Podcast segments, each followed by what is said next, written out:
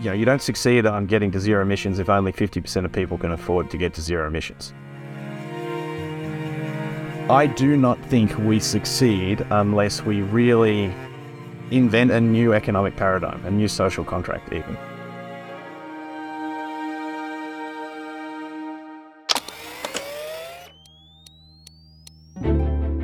Hi, I'm Reid Hoffman. And I'm Aria Finger. We want to know what happens if, in the future, everything breaks humanity's way. We're speaking with visionaries in every field, from climate science to criminal justice, and from entertainment to education. These conversations also feature another kind of guest, G P T four, OpenAI's latest and most powerful language model to date. Each episode will have a companion story, which we've generated with G P T four to spark discussion. You can find these stories down in the show notes. In each episode, we seek out the brightest version of the future and learn what it'll take to get there.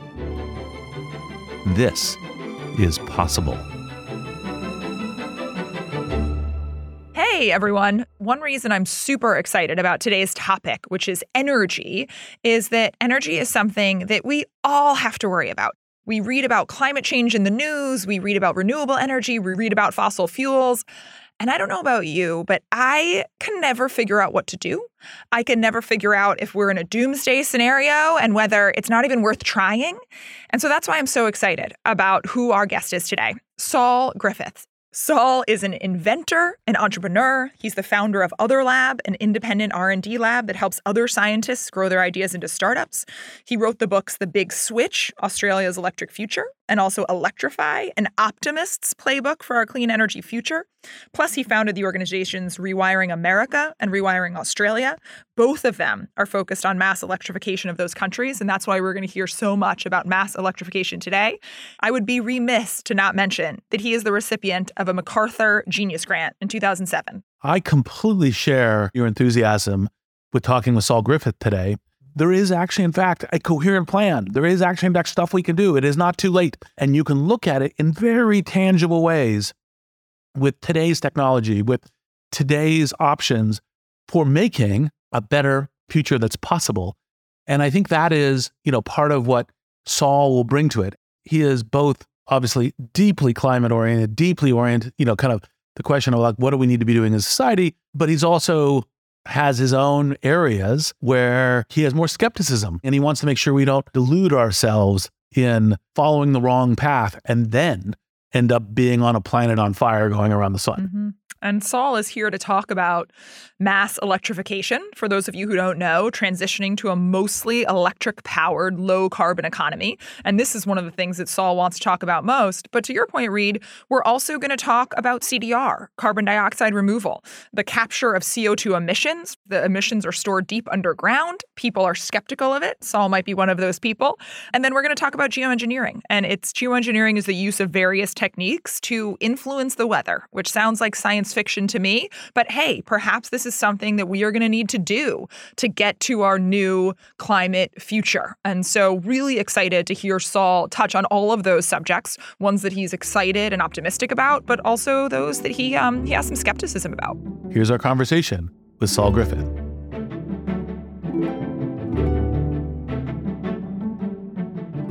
Welcome to the Possible Podcast. Thanks for having me on.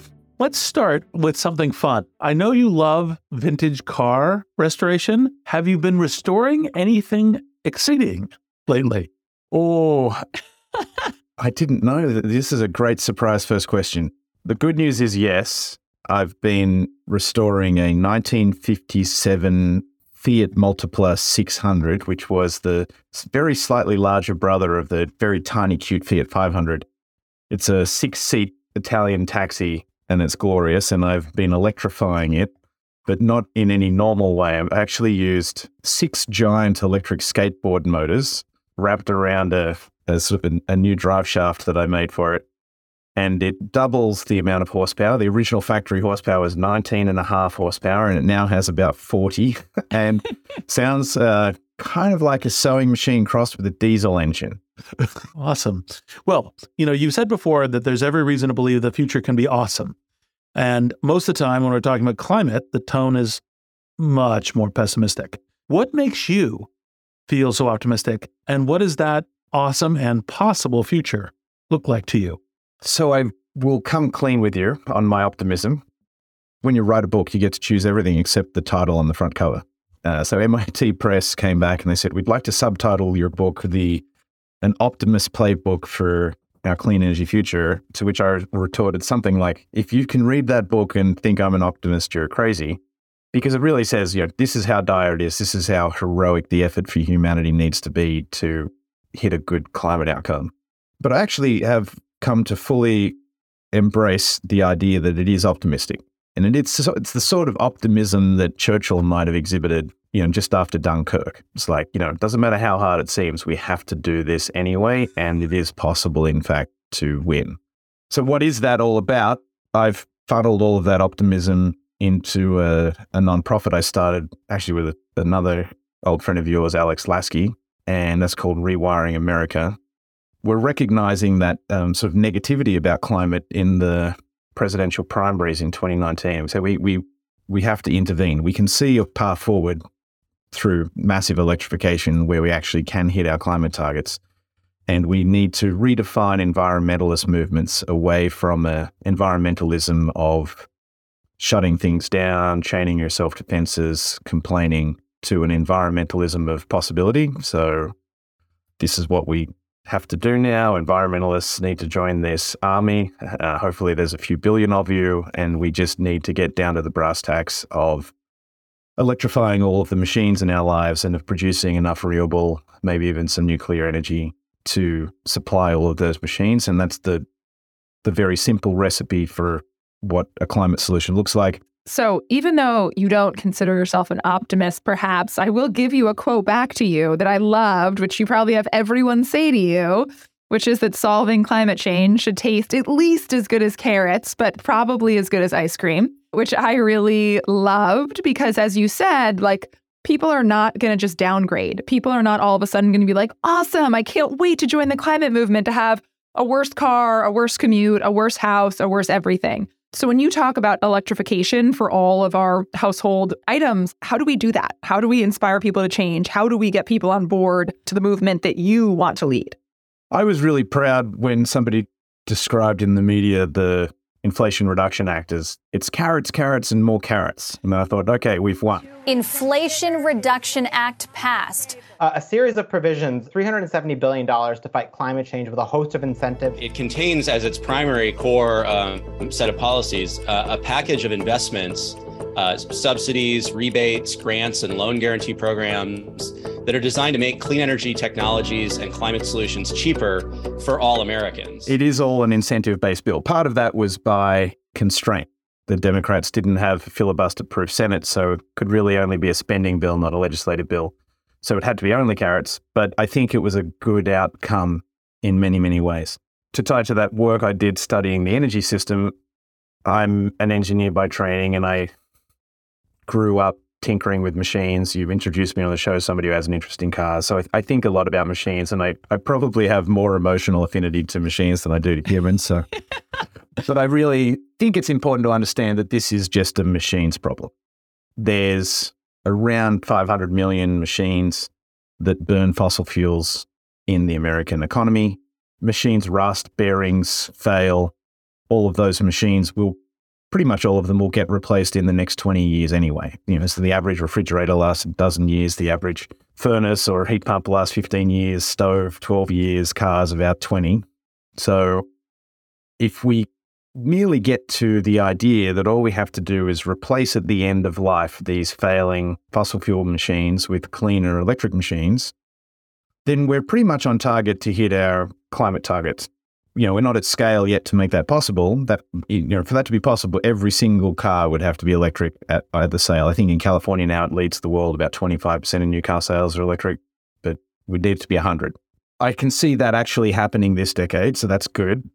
What's even better is that with a straight face now, you can say the electric car is a better experience, right? Doesn't doesn't emit smog in your garage that chokes your children. It's not as noisy. You can listen to the orchestra as you drive, doesn't rattle, lower maintenance. If you are, this is extraordinary to me. So Australia has, the America's success in climate is going to be the electrification of vehicles. Australia's success is making rooftop solar the cheapest energy in history delivered to a consumer, three or four cents per kilowatt hour. In U S cents, two or three U S cents per kilowatt hour is the price after financing of rooftop solar.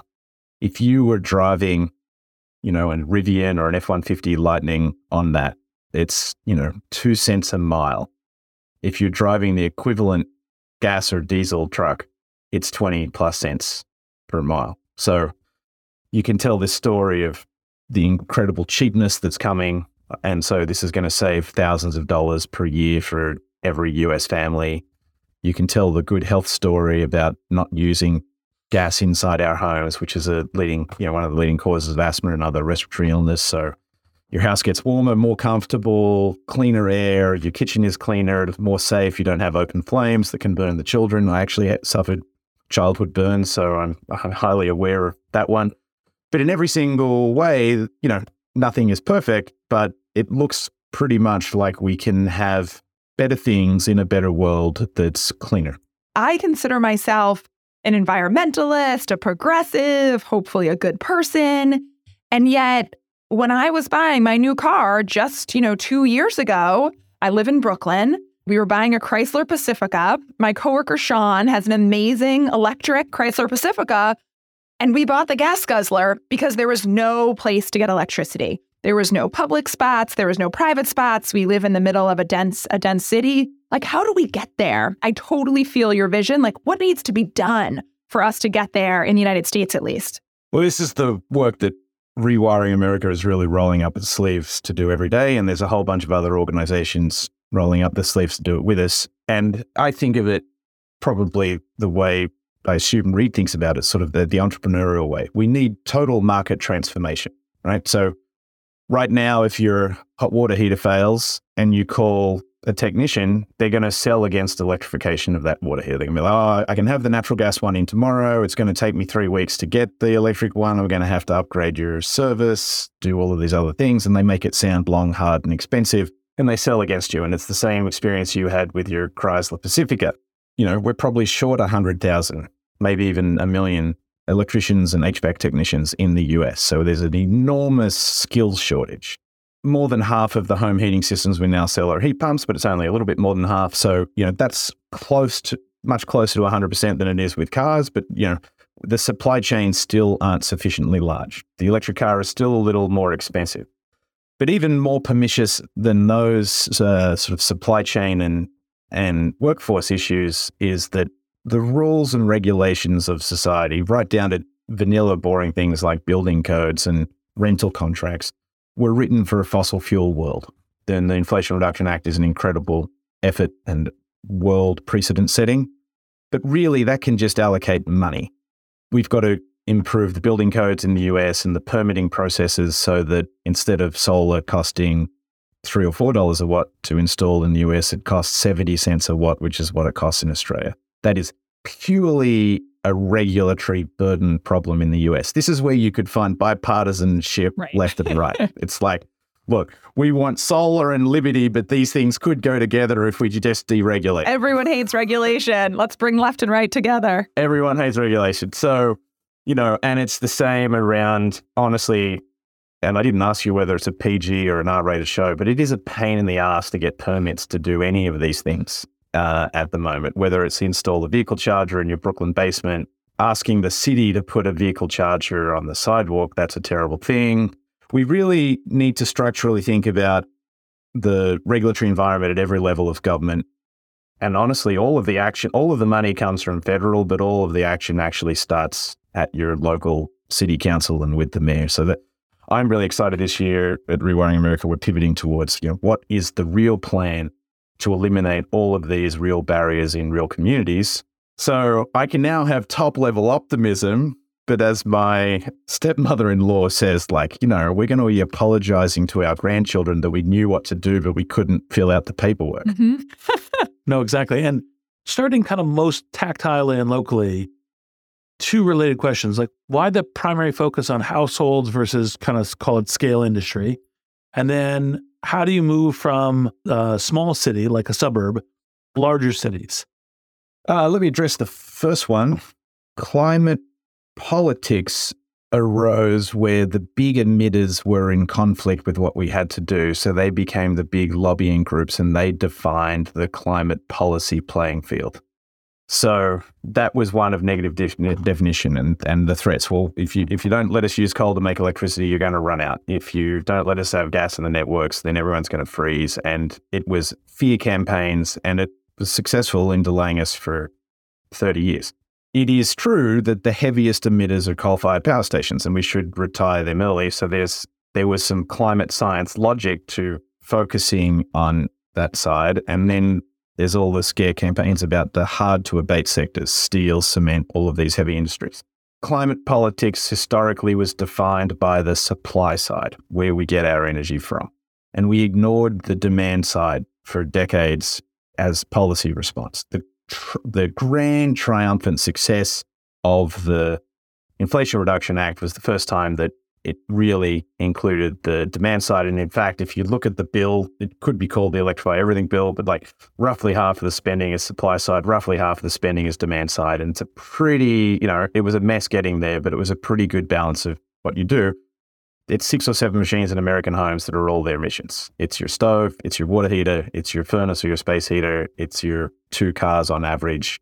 Just to focus on those things, that's forty-two percent of emissions in the U S economy is those household emissions coming from those handful of decisions that you make every decade.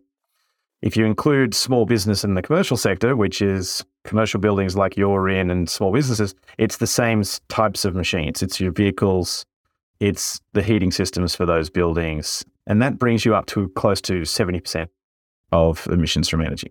So it is really the low-hanging fruit because it's the thing for which technologies exist today.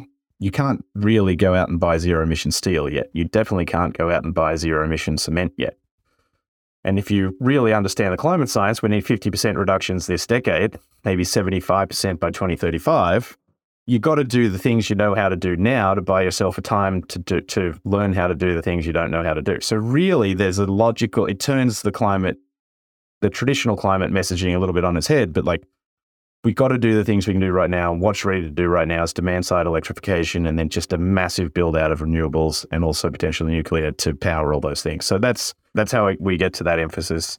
It also allows for cleaner messaging to people around what you can do. You're going to make six decisions in the next ten years, buy electric, the car, the stove, the water heater.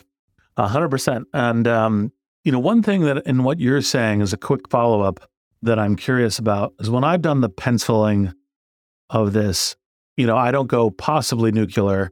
I go certainly nuclear, um, both fission and then obviously work on fusion. It's one of the, I've made investments in both as part of the kind of philanthropic effort. I'm curious why your your statement is possible. I understand the politics of this versus given your propensity for for boldness is is not necessary nuclear. And I'm curious what that gap is there. Some of it is depending upon where you are in the world, you can or can't say nuclear as a solution. Mm-hmm. Your chances of getting nuclear power up politically in Australia or New Zealand on a climate relevant timeline is functionally zero. I should remind you that we've only built one nuclear reactor in the last thirty years in the U S.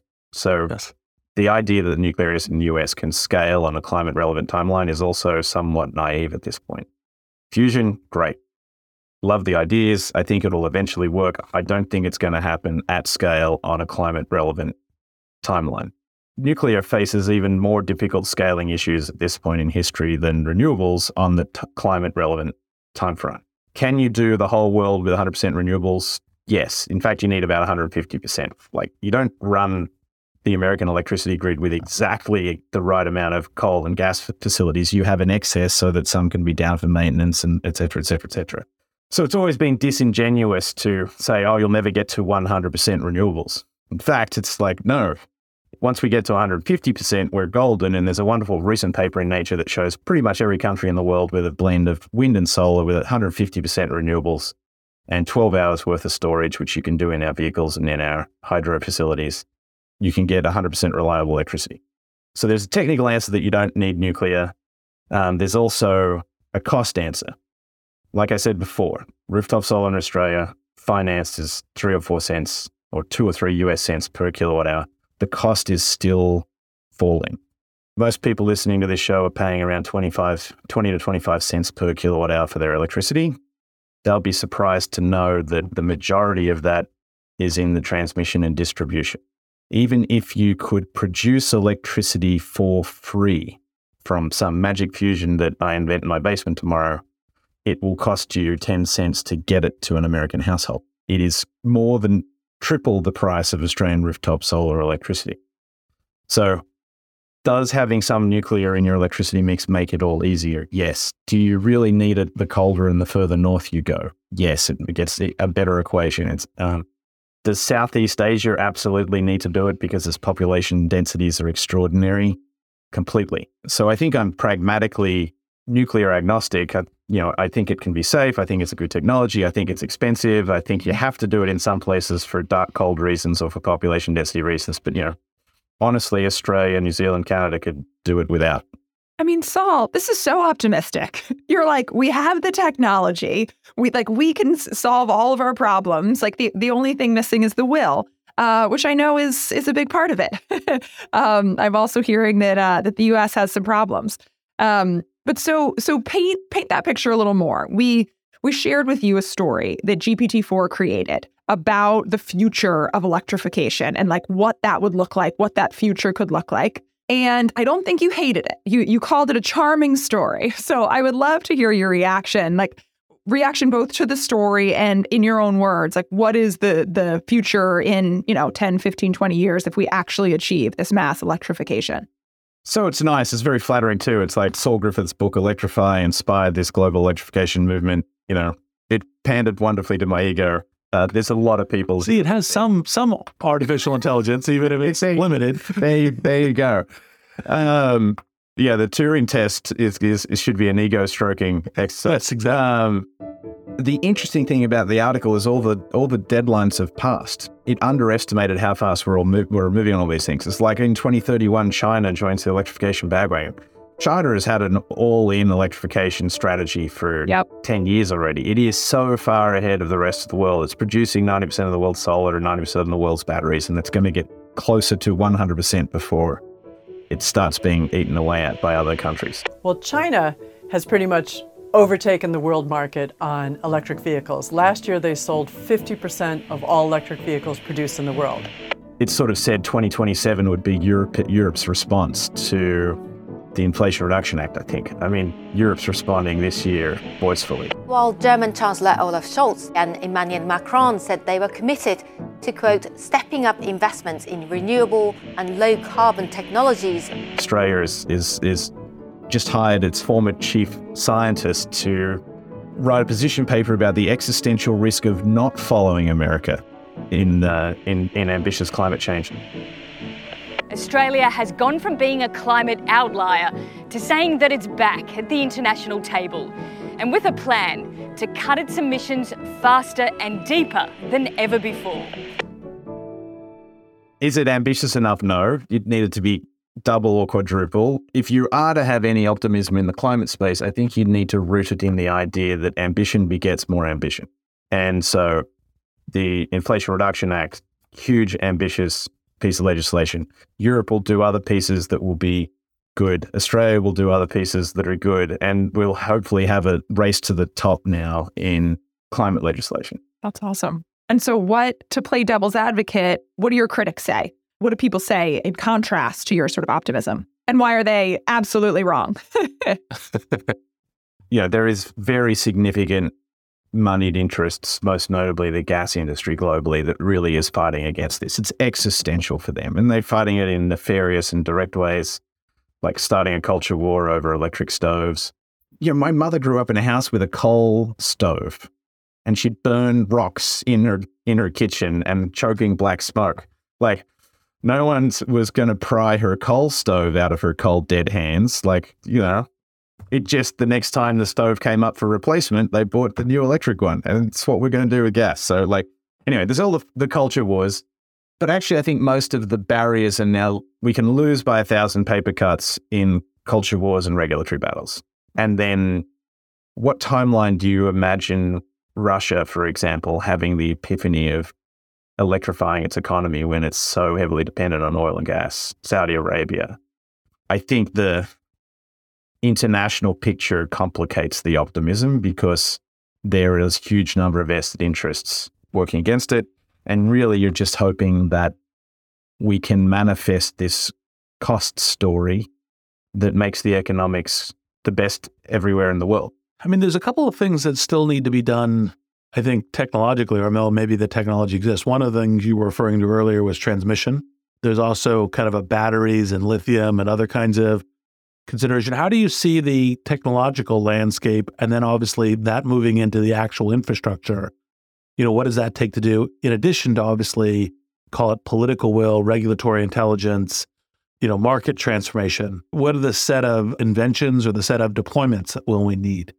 Technologically, we need very little. We know how to move electricity thousands of miles, even underwater, at very, very high efficiencies. Yes, we will need more transmission to connect a lot of regional, rural renewables, but every country is underestimating how much of the new electricity we need will be generated on housetop, on house rooftops and within communities.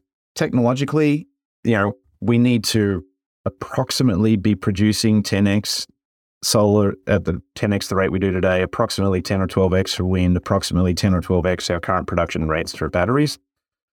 All of those are on cost reduction curves of around twenty percent. So you double the production, you lower the cost by about twenty percent. The extraordinary thing about that statement is just the process of getting to scale. And again, I could refer you to academic papers that show there is enough of all the critical materials to get us there. But just the fact of getting to scale is going to more than halve the cost of all these things again.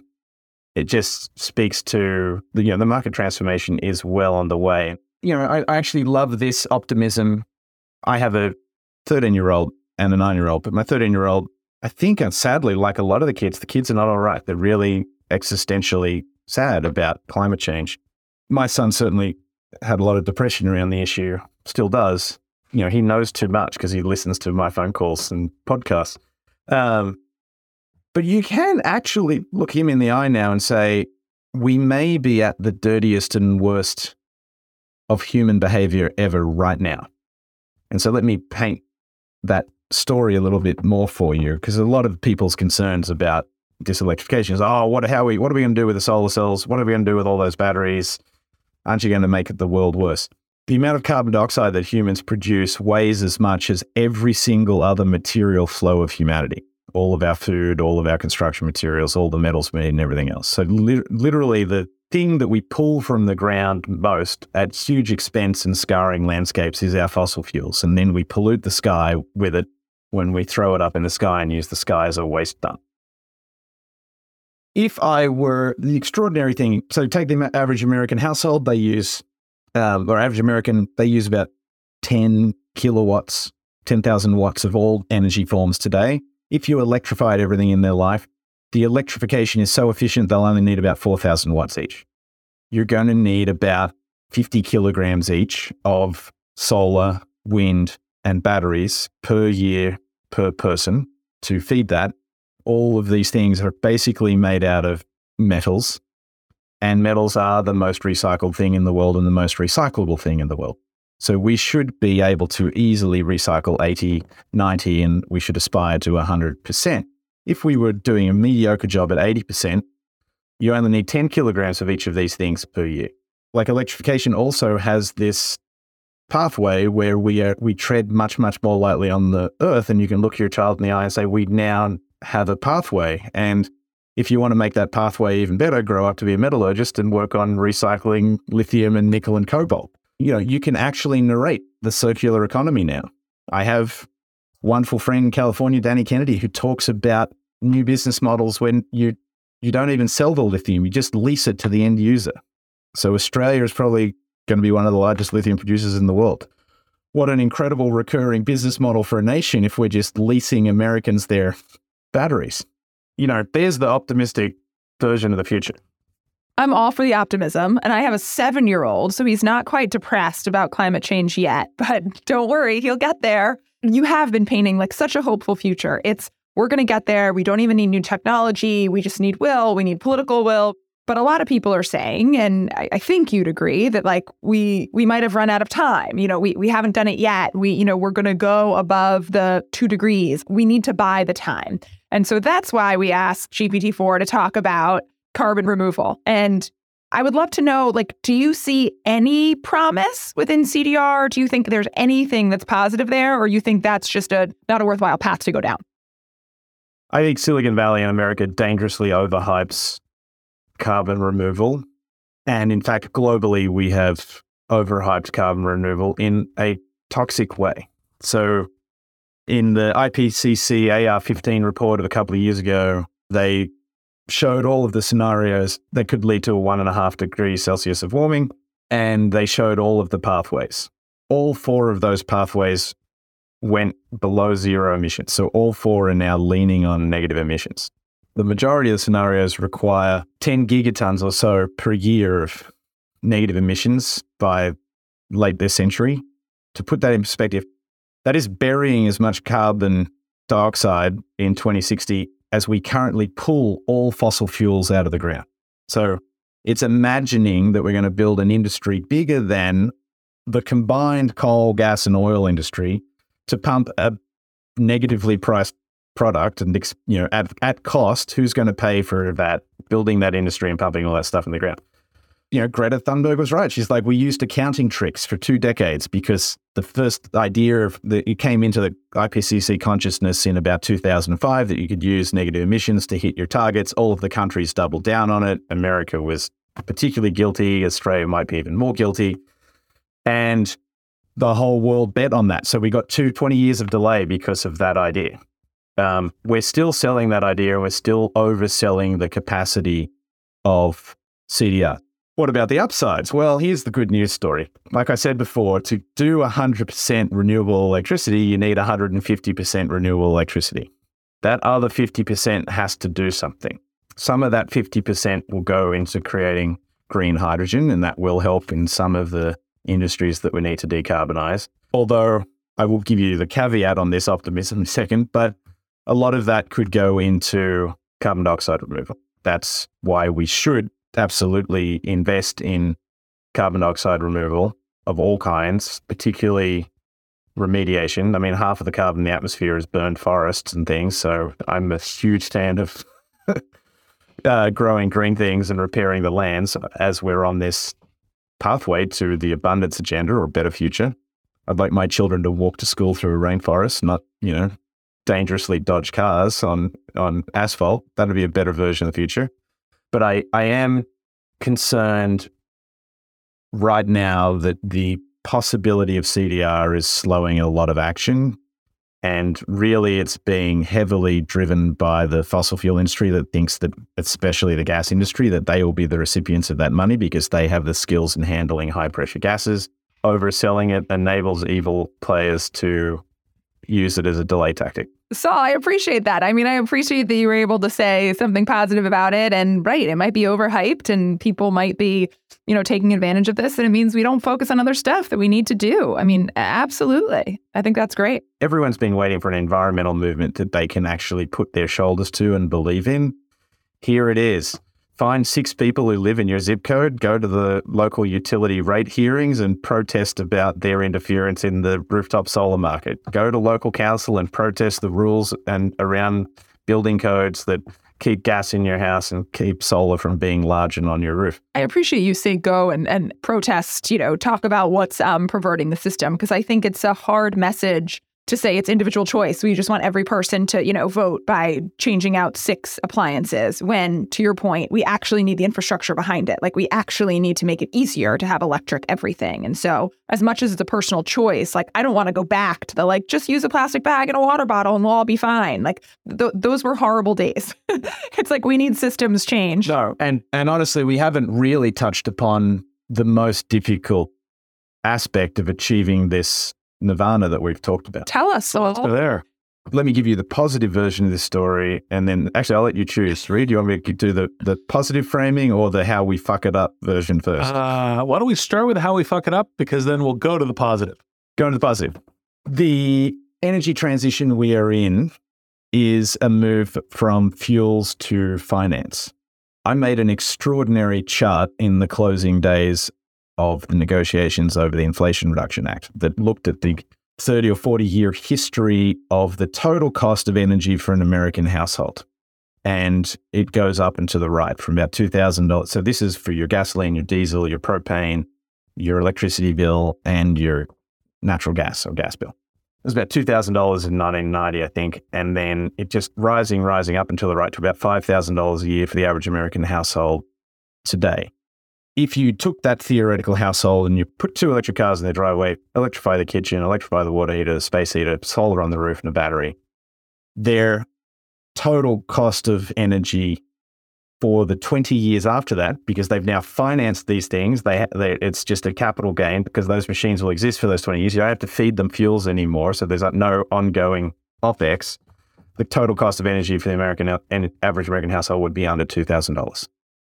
That's an extraordinary change. Electrification literally is anti-inflationary. The problem, however, is when you start to think, I think it's forty percent of American households don't have four hundred dollars of cash in hand. Half of American households don't have a credit score sufficient to finance any of those things that we've just talked about. And the way we fail is that we You know, you don't succeed on getting to zero emissions if only fifty percent of people can afford to get to zero emissions.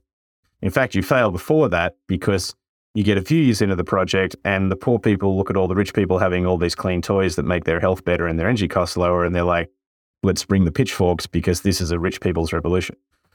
I do not think we succeed unless we really invent a new economic paradigm, a new social contract even. And I know a lot of Western nations are sort of struggling with existential crisis of what is the American dream or the British dream, and the, you know, everyone's there's populist politics everywhere because we're failing on a social contract that is your children's life will be better than you. So I can't describe exactly this political revolution. I enjoyed reading uh, The Rise and Fall of Neoliberalism by Gary Gersel, which sort of says, you know, a political paradigm is when both parties agree, even if they disagree. So, you know, Rooseveltian politics, even Eisenhower had to agree. We need a new paradigm politically and economically, in my opinion, and this may sound a little bit crazy. I'm, I'm feeling a little Unabomber with my beard here and like, uh, who's this crazy hippie t- meant to talk about energy, but talking about macroeconomics? But I think you have to wrestle with the fact that we're going to have to help finance everyone. And we'll need new structures for how you do that that aren't punitive and are somewhat progressive, or there'll be a backlash and we won't succeed. You know, some kind of version of Green New Deal is not a complete upheaval of kind of this, the world systems we currently use. I mean, this is part of the reason why we've, you know, we built in public education systems, we've built in single payer health systems in some countries. Uh, we've done a number of these things. That doesn't strike me. I mean, look, I think I, in nearly all countries we did that. Yes, exactly. There's there, there's a notable absence in that, but yes. But, you know, so I, I think it's, I, I completely agree. It's got to be kind of like a broad-based public infrastructure because, among other things, that's the only way we get to the public good. I, I can even point you at, I think, a, a thing that sort of vaguely is the shape of what we need. And it was, under Roosevelt, nineteen thirty-six, the creation of Fannie Mae. We manifested the world's largest capital market in history by the U S government guaranteeing home mortgages because they were trying to stimulate building in rural economies. In essence, that was a declaration that American suburbs are American infrastructure because they gave privileged, fi- the American government gave privileged financing to the suburbs. And if you could just expand the scope of what Fannie Mae does to include the cars in the driveway and the appliances in the house, you're getting closer to the type of thing we need. So it's, it's I don't think it's an unimaginable leap, but I do think we have to wrestle and grapple with the fact that if we don't figure that out, there's there's some risk. Well, Saul, I'll just quickly go one further because I think the other problem is when you're talking about those forty percent of households who don't have the four hundred dollars, they actually probably don't own their own homes. So their incentive to upgrade the refrigerator, the stove, the what is zero. So you actually have a misalignment of incentives. And so you actually need their landlords to be the ones who don't have any reason to do it because they're not lowering electricity costs because they're passing the costs on to their um, their renters. So I'm with you. We sort of need the, the opposite of Fannie Mae for folks who um who are renters and not the ones who are going to. Yeah. Nothing nothing says misalignment of incentives like yes. the energy industry. But even there, you know, I can point to good things. A, a few friends were running an interesting program where the utility, it's it's on-bill financing. So the energy company would purchase for the house all electric appliances, and then the household would pay that back against their bills and eventually own the asset. So they'd actually be earning the asset, also lowering their energy bills, also meeting the emission reduction targets for the utility. So I think you can realign those incentives, and there are some nascent programs around the world that are doing it, but nothing's at scale right. yet. It just seems there's money to be made. And if there's money to be made in the U S, I mean, can't we do something about that? Isn't that what we're known for? So I'm hopeful. Let's talk about money to be made. I really love this this topic, and this is this is the positive version of this story. Tell me more. Yes, exactly. I'll talk about my community here or that I live in, which is, you know, just imagine that it's an outer suburb of San Diego. If you can't pronounce Wollongong, ten thousand people live in four thousand three hundred households. It's almost exactly the same two point six people per household as America. And in fact, we own one point nine vehicles per household, the same as the average American household. Because of the Ukrainian premium on energy prices this year, the average household here will be paying about seven thousand dollars Australian, about five thousand dollars U S per year on energy. The great majority of that is on gasoline and diesel. And in fact, these four thousand households will spend around twenty-five million dollars this year on gasoline and diesel. And all of that twenty-five million dollars immediately goes overseas. Australia imports practically all of its oil. So it creates one job at the local gas station, which is really, you know, a place that sells you three things that can kill you, because they sell as many cigarettes and as much corn syrup as they do gasoline. Uh, so it's not a job creator, and it's an absolute tax on the economics of the community. We in this community could, even with only about seventy-five percent penetration of rooftop solar and smaller systems, we could easily do half of all of our energy. You would motivate savings of around twenty-two million dollars a year. So that means about twelve or fourteen million dollars a year would be spent within your community. That's going to be spent. And that's not even the spending that's in the energy industry. That's going to be spent at cafes. It's going to be spent at sports centers. And if you think about year on year, twelve million dollars worth of spending in your local community, you run out of football fields to build. You run out of, you've already gold plated the Surf Lifesaving Club or the, the bowling club, and the, the schools all get six classrooms, and then you've run out of things to spend on.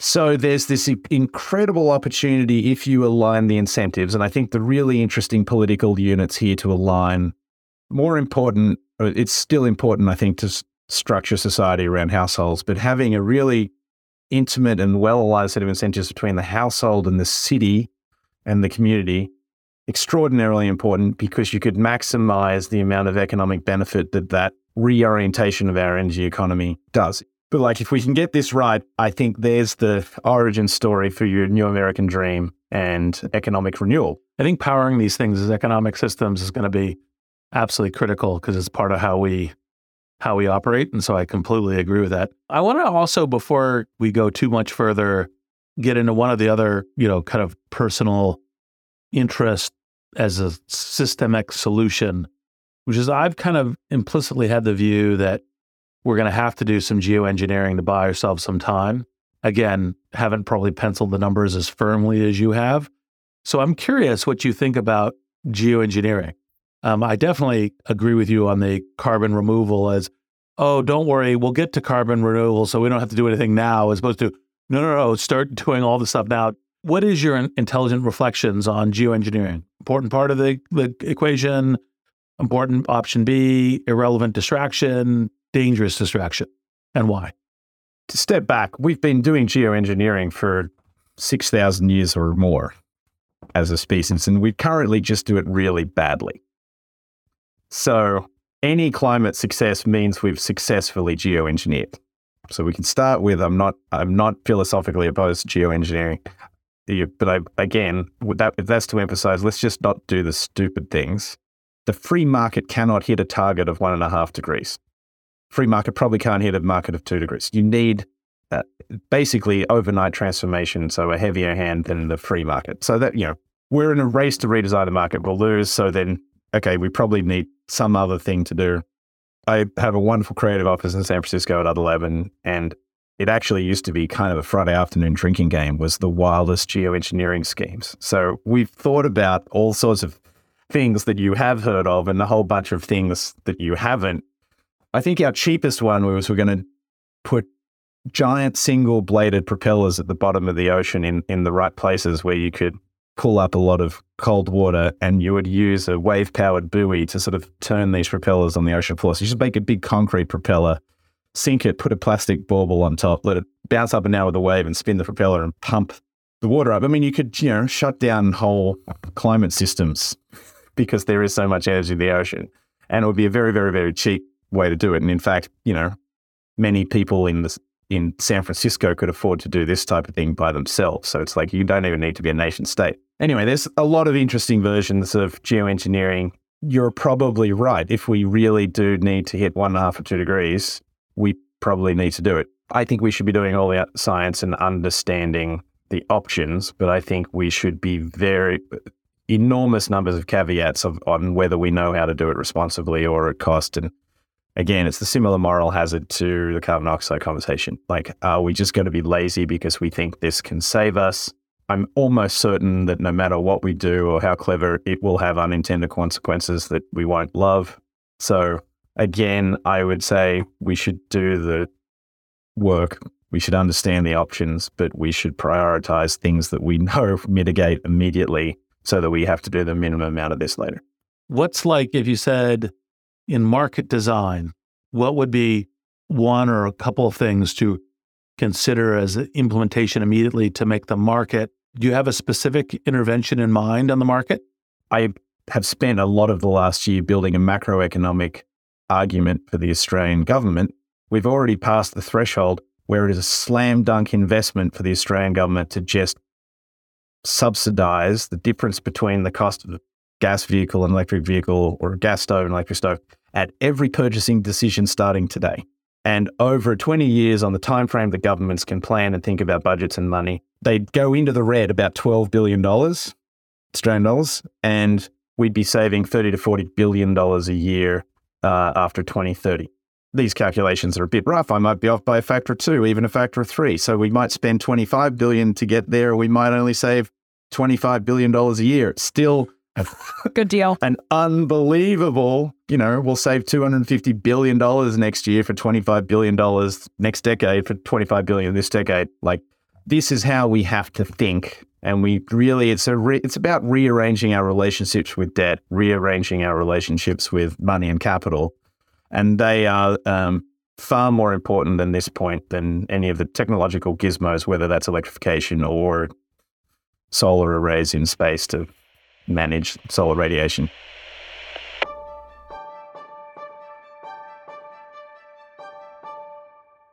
So we're going to move to a couple of questions that we ask each guest. I will start. Is there a movie, a song, or book that fills you with optimism for the future?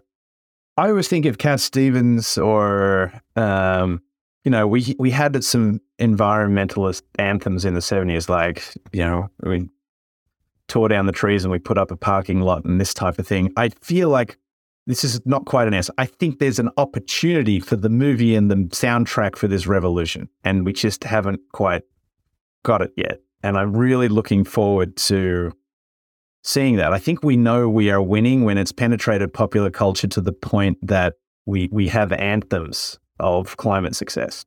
I love it. That's awesome. Is there an industry outside of your own that you see momentum that inspires you, or that you can take and use in the climate movement? Oh, I can't step out of my own like climate. I, I'm really excited about. I'm look. My first job was in a blast furnace. My second job was in an aluminium smelter. I'm like, I am stoked to see what's happening in industrial decarbonization. Like, everyone thinks there's no progress, but that's because, you know, there's a billion demand side machines in the U S, but there's only a few smelters, right? So they're not going to like lower the emissions on those smelters five percent a year. They're going to do no lowering of it until the right technology comes along, and then bang, overnight it's zero emissions. And like, the progress on some of these things is extraordinary.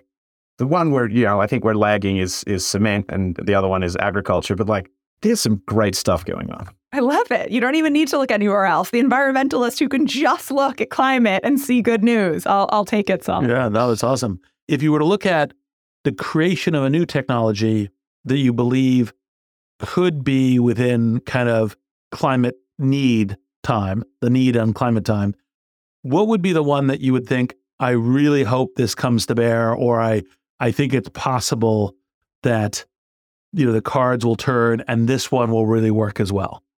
So I took my metal, metallurgy degree from Australia, and I went to M I T for grad school, and I got totally enthralled with uh, new manufacturing methods. And I have this sort of theory that everything eventually will be solid state.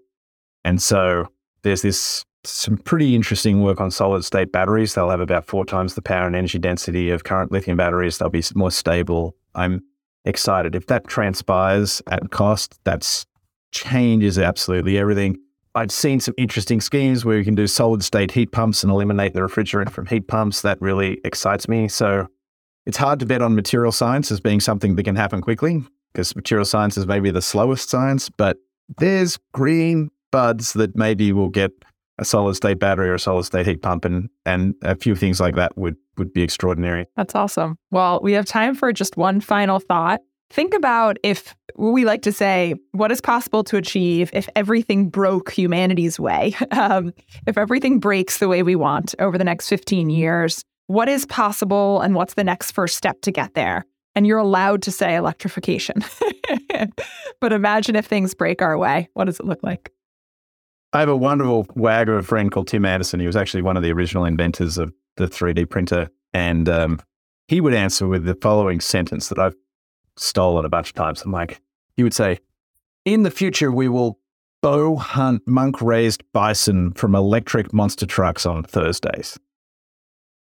And it's actually super fascinating to unpack the sentence. It's like, it acknowledges that there's still going to be men who want to hunt in the climate future, and there's still going to be egos involved with wanting the monster truck, and there's th- there'll be a little bit of environmental destruction. But like, monk-raised bison sort of implies a new level of environmental stewardship that's very conscious. Only doing it on Thursdays implies that we're sort of, we're working within bounds, but it's like a total future that you, I, I want, you know, I, I want to drive an electric go-kart on the way to go monk-raised bison hunting from electric monster trucks. Like, I think you can now actually have pretty like imaginative versions of the future that are awesome. Maybe I'll leave with one of our favorite things that we discuss at my office, and I do it some weeks. Like, at about about seventy or eighty miles per hour, it costs you more energy to keep the car on the ground than, than to just plain fly, because you have to have enough downforce to keep the wheels on the ground so you can steer it and stuff. But it does look like we could, you know, uh, Tesla Model three, it's about one hundred fifty watt hours a kilometer, like two hundred watt hours per mile. You should be able to do about one hundred watt hours per mile for small electric fixed wing aircraft. If you think about environmental destruction, obviously that forty-five percent of the world's land that we dedicated to raising herding animals was, was maybe pretty destructive, but so was dividing the whole world up with roads. Right? one percent of U S landmass is covered with roads. You can never be more than nineteen miles away from a road in North America. Think about how many ecosystems that's disrupted. But like, you know, in the future, we might use all of America's regional airports, and there's millions of them. The regional airports will be covered in solar cells, so they'll be generating the power for light electric aircraft. So you don't have to fly from a horrible, on a giant jet with too many people coughing in your face, going through a horrible giant airport. We'll just go to lots and lots of two, four, nine seat aircraft, because there's no additional cost, that'll fly into this, you know, you won't have to worry. You'll be flying over natural forests because there won't be roads dividing these ecosystems, and you'll be able to get places cheaper and more environmentally friendly. I think there's a lot of, we are, we are failing at the imagination point right now. We're trying to force, oh, let's just have what we have. And you can tell a good story that you can have what you have, and that's going to be better than what you got. But like, let's go a little bit further and like really like, you know, as my son for a school assignment had to design a sustainable city. Every other kid just showed up with a model of a house they've already lived in with some solar cells and a chicken coop and said, is this sustainable, right? My son wanted to build a floating city for ten thousand people supported with hydrogen balloons so that the whole suburb could float above the ground, and then the on the ground, all the dolphins and all the animals would have free rein. Like, let's actually think about abundance in more creative ways, because I think that's that's the exciting thing that we can do for the future, and we need exciting narratives, and we need it for the children. I can't wait. Yeah, can't wait. Completely agree. So, Saul, thank you for joining us on Possible. Thank you very much, Reid. Thank you, Aria. Thanks, Saul.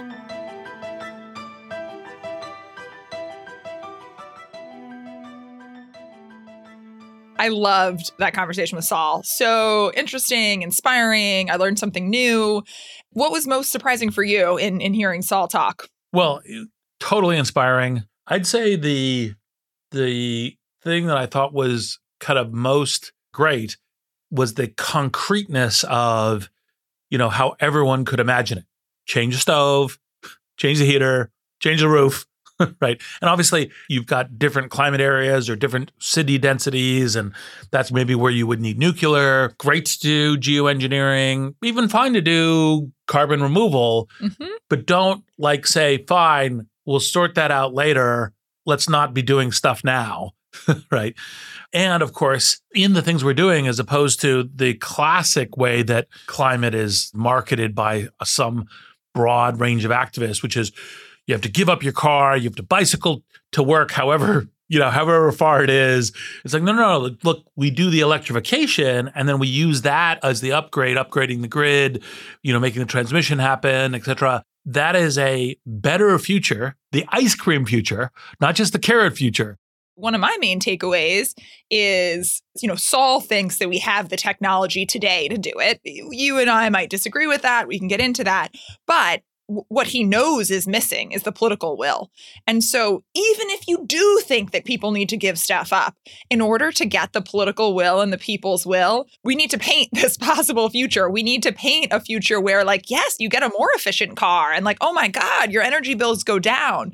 And so I was more hopeful after than than when I began. Like, I was I was like, sign me up. How do I okay, how do I get this stove? How do I get this fridge? Like, who do I call in Congress? And that's what we need more than anything in the environmental movement. It's people who can bring other people along, since one of the barriers is obviously people. You know, obviously deeply versed, and part of the reason he was he's very anchored on, we have all that stuff now, and especially as we're deploying it in markets and learning things about batteries and all the rest, that that will just work. All of the technological amplification, which we also look for, whether it's better nuclear fission, possible nuclear fusion, his real thing was solve the markets, solve the finance, deploy the technology we have and the natural iterations you'd have from that, versus the invent the new technology. And it was like, oh, great. I'm still positive on inventing new technology, but that is even better news on something that is potentially as disastrous and, you know, the the climate asteroid that's heading towards us in the future. Like a startup ecosystem, I think it's clear that we need to do it all. You know, we we need smart people who are passionate about this, going at all of these things. You know, Saul happens to think that electrification is the silver bullet, and he, you know, creates a very compelling story for that. And we can't let everyone else be complacent because geoengineering is going to save us. But smart people working on all of these different things, you know, is, is a no-brainer.